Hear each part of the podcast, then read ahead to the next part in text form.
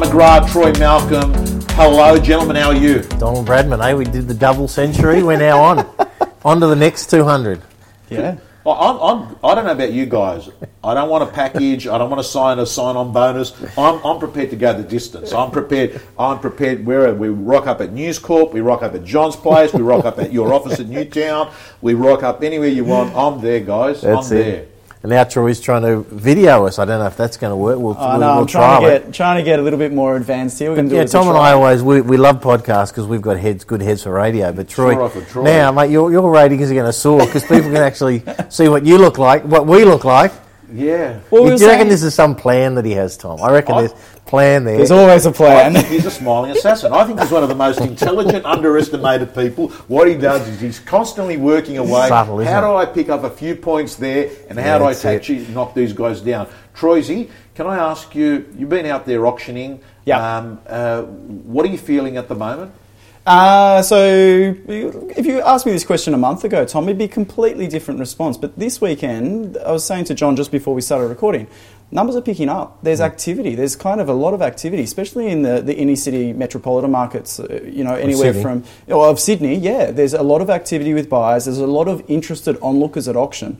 Now, I always see that as a sign of positivity because a lot of those people are community members, owners of other properties in the community that may potentially look at selling in the next couple of weeks. They're actually gauging interest from what's happening at that auction.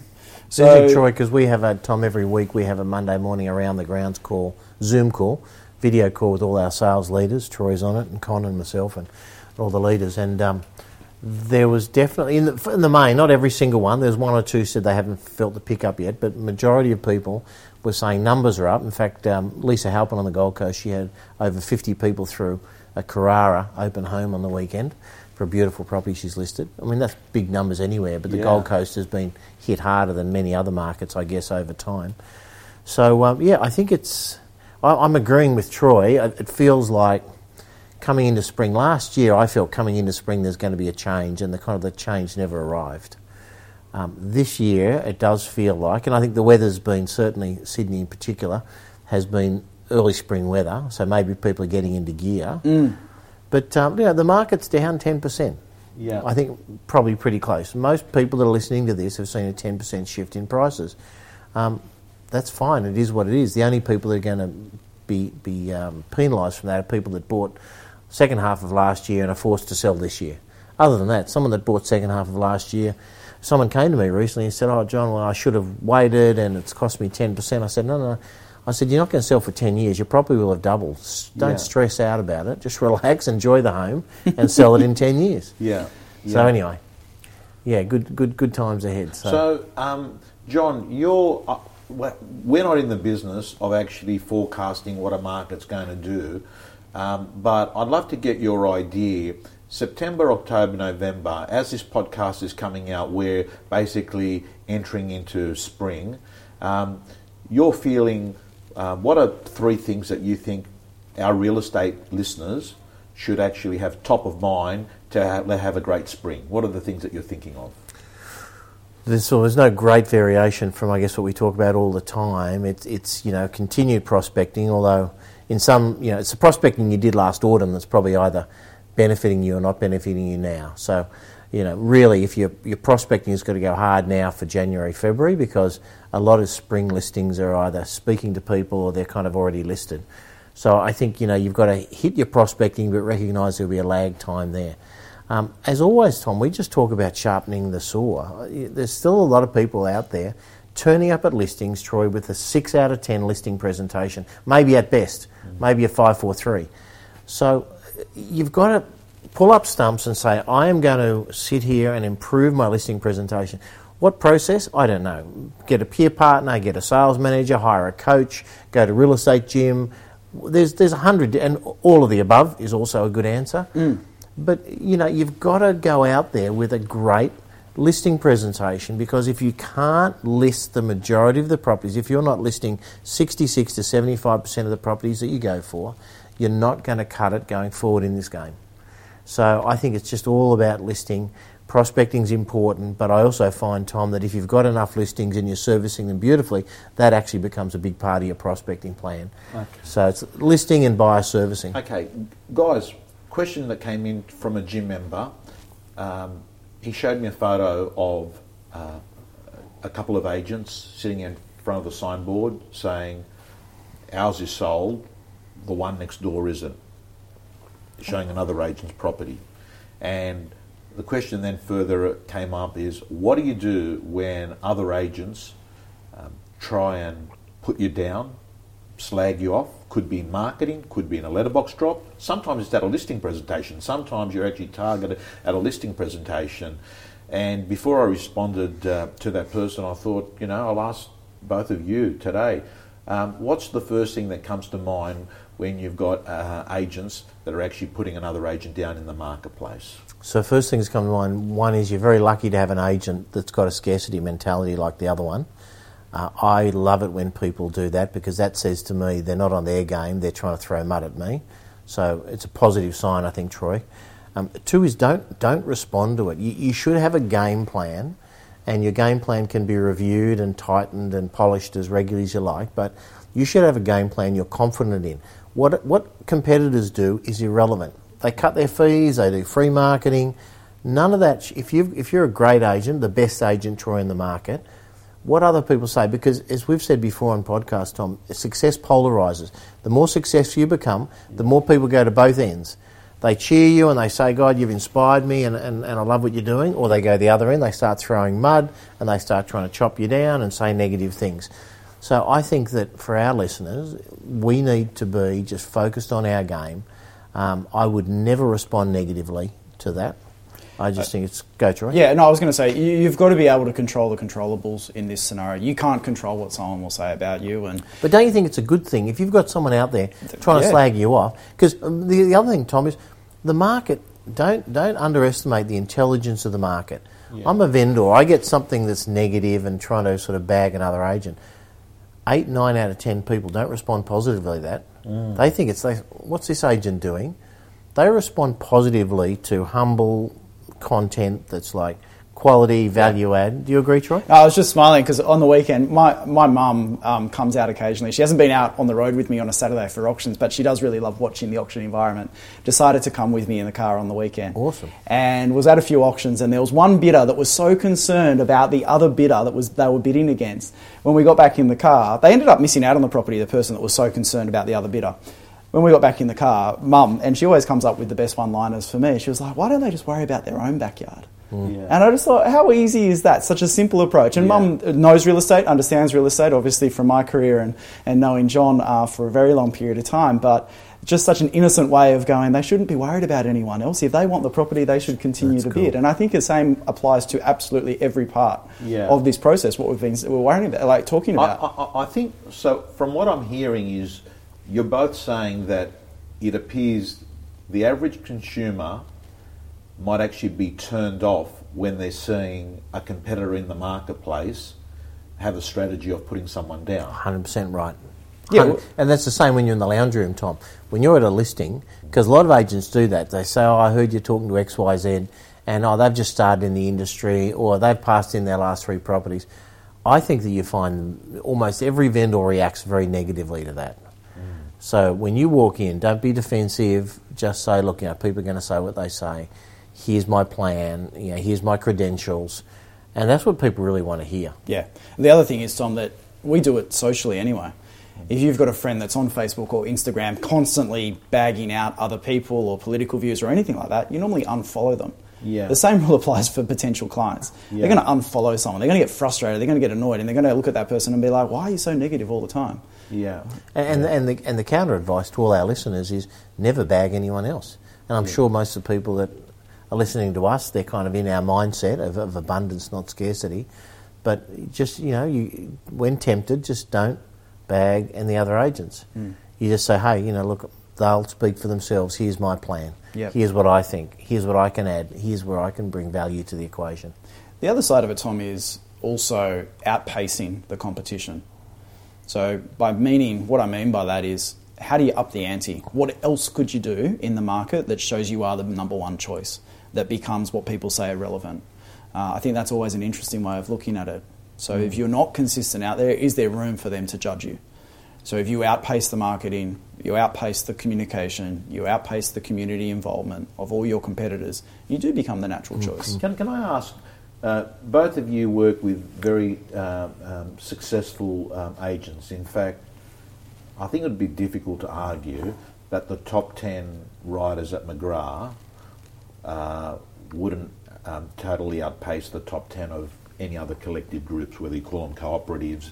Um, and it's pretty much to do with the fact that uh, high performance culture. high, high performance culture. And um, can I just ask, um, can you be a top, from what you see, can you be a top, top operator in the marketplace and uh, be liked by others in your marketplace? Or do you have to accept that once you're top dog, there's a saying, I think I read on uh, uh, Pinterest, everyone wants to see you good till you're better than them.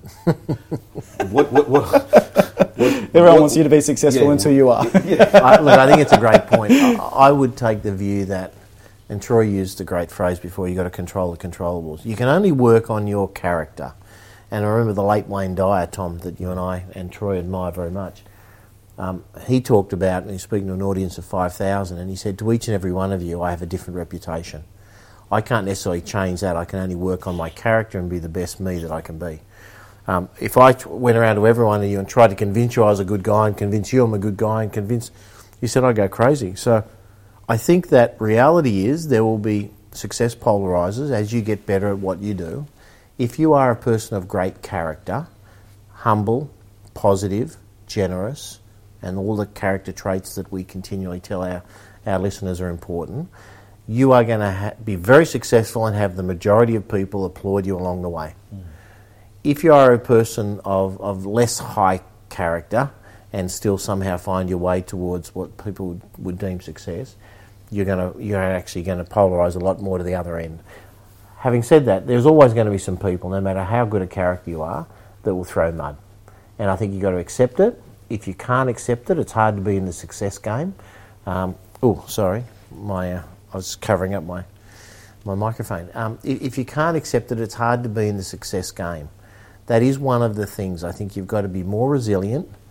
Um, you've got to kind of um, not expose yourself to all that. I mean, I, if I'm not on social media, as you guys really know personally, I mean, I'm, I'm all for it at a business level, but I would I would be very hesitant to read. I mean, Tom, you have so many thousands of followers. It would concern me personally reading that because I'm not sure how I'd react if you know, I'm sure all your people are saying good things, but there will be people that have social media followers that say bad things. Um, and Uh, uh, John, so I do get. I've gone through phases, and I'm absolutely certain that the best way to approach is to never engage with someone that gets negative, and that happens. Uh, it happens regularly, and it's very easy. I call them, you know, keyboard warriors because it's very easy to actually type away something and not actually have to confront someone um, in, in person. And um, uh, I've done a little bit of research on, on how to manage people that um, say negative things to you on social media. Sometimes they're founded, but a lot of times they're not. The last thing you do is get engaged in a conversation because for many people they want that. That's their, their goal is to try and get your attention. Yeah. you know. And there's cyberbullying, which can be, you know, quite uh, dismantling to people. I, you said an interesting thing there, though, Tom. I would only listen to a point of saying, is there any truth in it that I can improve from? So if let's go back to the original statement that you've got competition slagging you off in the marketplace. If they are saying something that actually is worthy of you improving yourself, we'll do it. If, if they're saying, oh, Troy's passed in six of his last seven auctions, well, you need to actually work on that, right? Yeah. You need to. If they say Troy's been in the game three months, you don't need to work on that because you can't change it. You can only be brilliant, and which which um, is where your focus goes. But I think to the point of that, if someone has an opinion, I would I would be across it just to say, is it something that's useful to me? But if it's really just a char- an attempt to character assassinate, just move on. Yeah. And just be great and just have a great character and accept in life there will be some people that no matter what you do and who you are, they're going to throw mud and just move forward. What's the golden rule when you're presenting? A third of the room will absolutely love what you say. A third will be indifferent. They'll kind of listen to your message, and a third will hate you regardless because Yeah. it's a preconceived idea that they have before It you could even be walk two on. thirds for Tom. that Two thirds, maybe. And you get, See that, get Tommy? used to it and you stop reading the feedback sheets See? after a while. yeah, That's right. I never read those rating sheets. it hasn't changed from good. episode 10 to episode 201. Well, listen, uh, Very good. it's been uh, good to catch up. Uh, uh, Wayne, uh, is it Dyer or Dwyer? Dyer, Dyer. D-Y. He did say once that uh, never put uh, the your happiness in the pockets of other people. And I think sometimes you do see that in real estate. Sometimes you see this really good young girl or guy. It might be a bit of a mooring line. On the one hand, they want to get out there and they want to penetrate their marketplace and work hard and do great stuff. On the other hand, there's a group of people that they get on with in the office. They're like, they're my buddies. They're the ones that like me. And they've got this sort of pressure on the one hand, like, go out there and do their thing. On the other hand, they want to be, you know, liked and respected. But Tommy, the right the right network group or business group around you will applaud you. It's a bit like you know when I was kind of very young, like a lot of you guys, I'm sure. I made at some point a decision I wanted to do something meaningful with my life. You know, develop my why. I got some clarity around what I wanted to do. You know, there was part of my early stage of development where I was hanging out with some people that maybe weren't the most inspiring and weren't kind of clear about where they wanted to go. And when when you make that decision, there'll be some people that follow you and applaud you and support you. There'll be a lot of others, uh, even in a social setting. Coming back to your thing, Tom, where people say, "Oh, what are you what are you prospecting for? Let's go down to the pub. Let's do this. Let's do that." And you might have to just you know cut yourself off and say, "Look, that's what I'm doing. Next two hours, I'm going to be doing that." Um, and so that- that's a good job. That's I mean, also that's a life. good point because we talk about having a good reference group, picking the right people, not hanging around with dickheads. What you're saying is, if the group is good, they're going to be more cheerleader than Yeah. energy sucker. 100 percent. But there's always going to be a cross section in every group. So to think in your office that 10 out of 10 are going to applaud your success and record breaking and discipline and all that sort of stuff is probably you're going to disappoint yourself. Um, but you know, human character. Everyone's humans are flawed, and there'll be some people that they're going through a bad time, and they see you doing well, and they're just going to have an unfortunate reaction that, rather than being inspired by you, they're going to wish you weren't doing so well because you make them feel worse. Yeah. So again, I don't even judge the judges, I, I, the, the the people that are judging me. I just look at it and say, look, everyone's got their own issues, everyone's going through their own challenges. All you can do is be a good person of good character, and move forward, and then just see those that come with you, and those that throw mud, just avoid the mud and keep going. yeah. Alrighty. Guys, good to see you. to Next week, we're going to do a question that keeps coming up, and that is um, you've had a property listed, it's been with you two to three months, it hasn't sold, you've done reasonable good work. How do you actually re sign the listing and get the owners to stay with you? So we'll talk about that next week. Look forward to it. See you Perfect. then. Can't wait to see you. See you.